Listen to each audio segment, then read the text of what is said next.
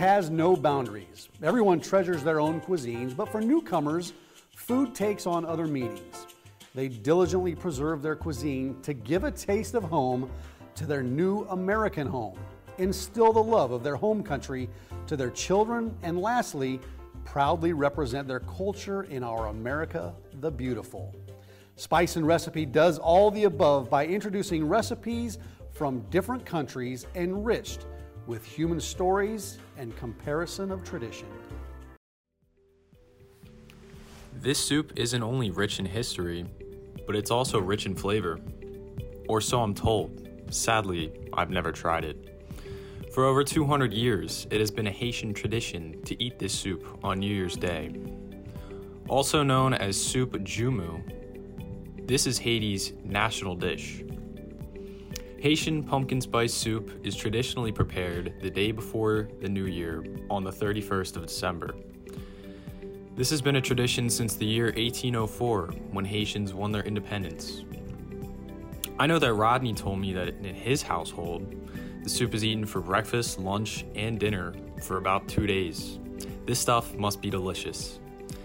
This soup can be made using various recipes, and it ultimately comes down to preference However, let's get into what typically goes into the soup. First, beef and chicken are marinated in Epis seasoning base, a Haitian seasoning, lime juice, and salt.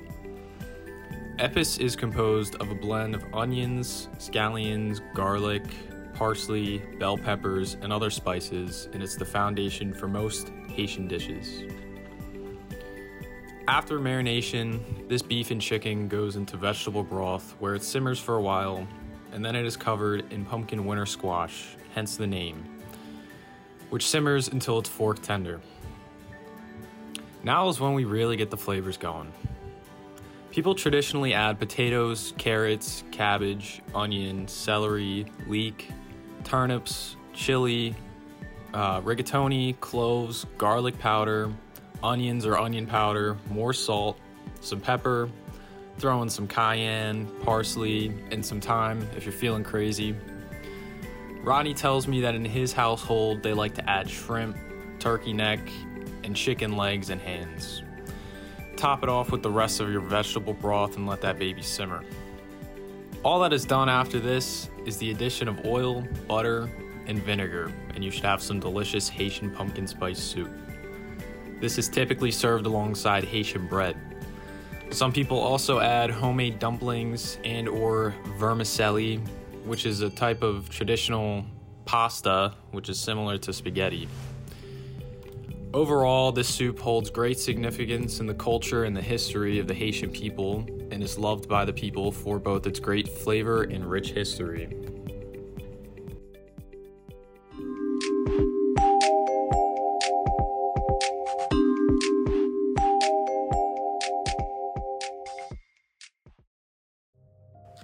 Many folks demanded their nationality becomes obsessed and in love with this traditional style dish called soup joumou.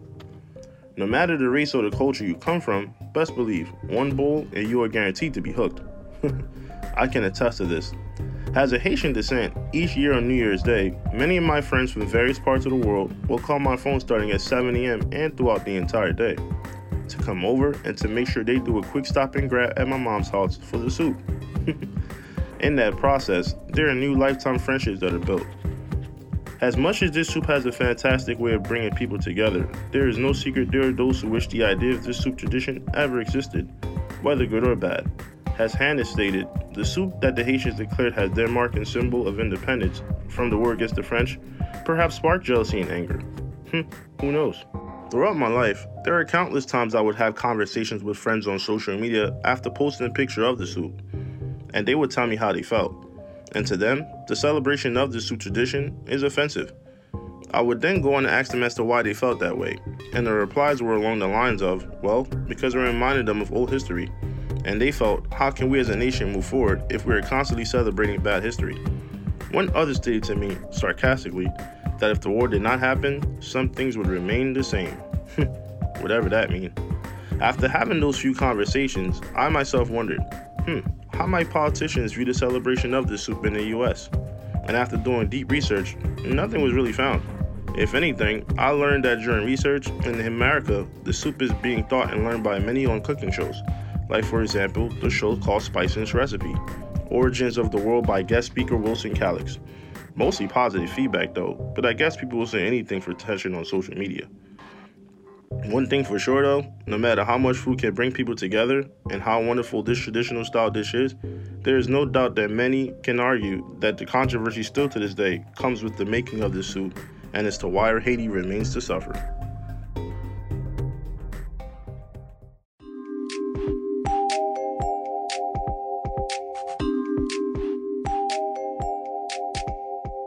Haiti is well known for its long standing poverty and political unrest.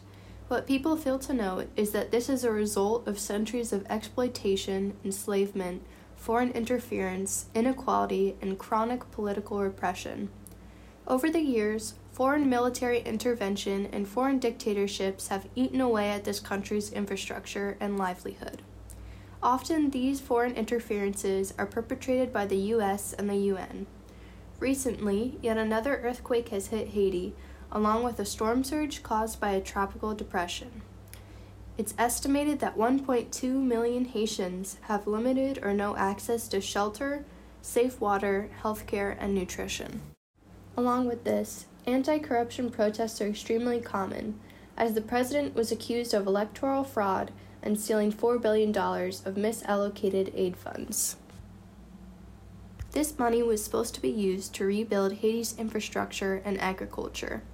This was discovered by Haitian activists who provided a population audit, which proved that the money was not being used for projects. On July 7, 2021, the president was assassinated in the capital Port au Prince after years of protest demanding he should resign. Little is known about the assailants, but it is hypothesized that it was an outside intervention. During his term, inflation rose to 20%, increasing the poverty rates and leaving little to no opportunities for residents. His corruption also escalated crime rates, gang violence, and kidnappings. Before his death, he postponed elections to remain in power, now leaving Haiti without a parliament. At the moment, the capital Port au Prince has been facing unrest, as armed groups have taken control over neighborhoods and have caused thousands of injuries to residents. Residents who have been displaced from their homes are living in camps in unacceptable conditions. Many Haitians have attempted to seek asylum in the U.S., but have been denied. The United States Homeland Security has refused to give aid to Haitian migrants and has been mass deporting those seeking asylum back to Haiti, often using the COVID pandemic to excuse their lack of solidarity. It's clear that protests of government corruption and unnecessary foreign intervention are essential to Haiti's future. The amount of disrespect and corruption the people of this country have faced is indisputable. Activists will continue to implore countries to rethink their stance on taking in Haitian refugees.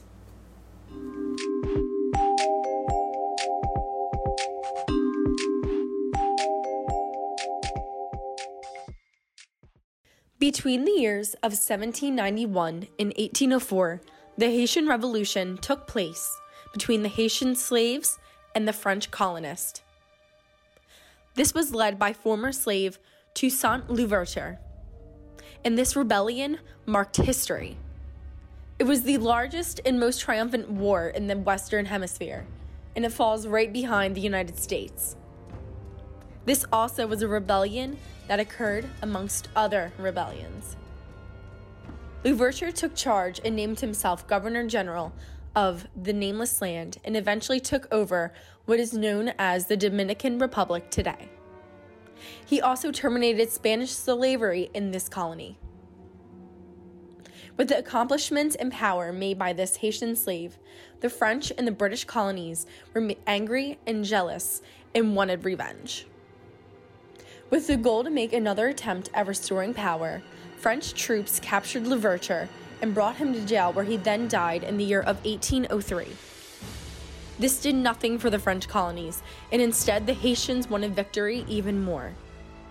During their last year of battle, Jean Jacques Dessalines, who was a general for Louverture, led the former slaves to freedom and independence finally, on January 1st, 1804. Pumpkin spice soup, like other foods, comes special with an extra side of opposing views. Going back to its roots when the Haitians were slaves to the French, they opposed the Haitians from savoring their own creation of different vegetables and protein.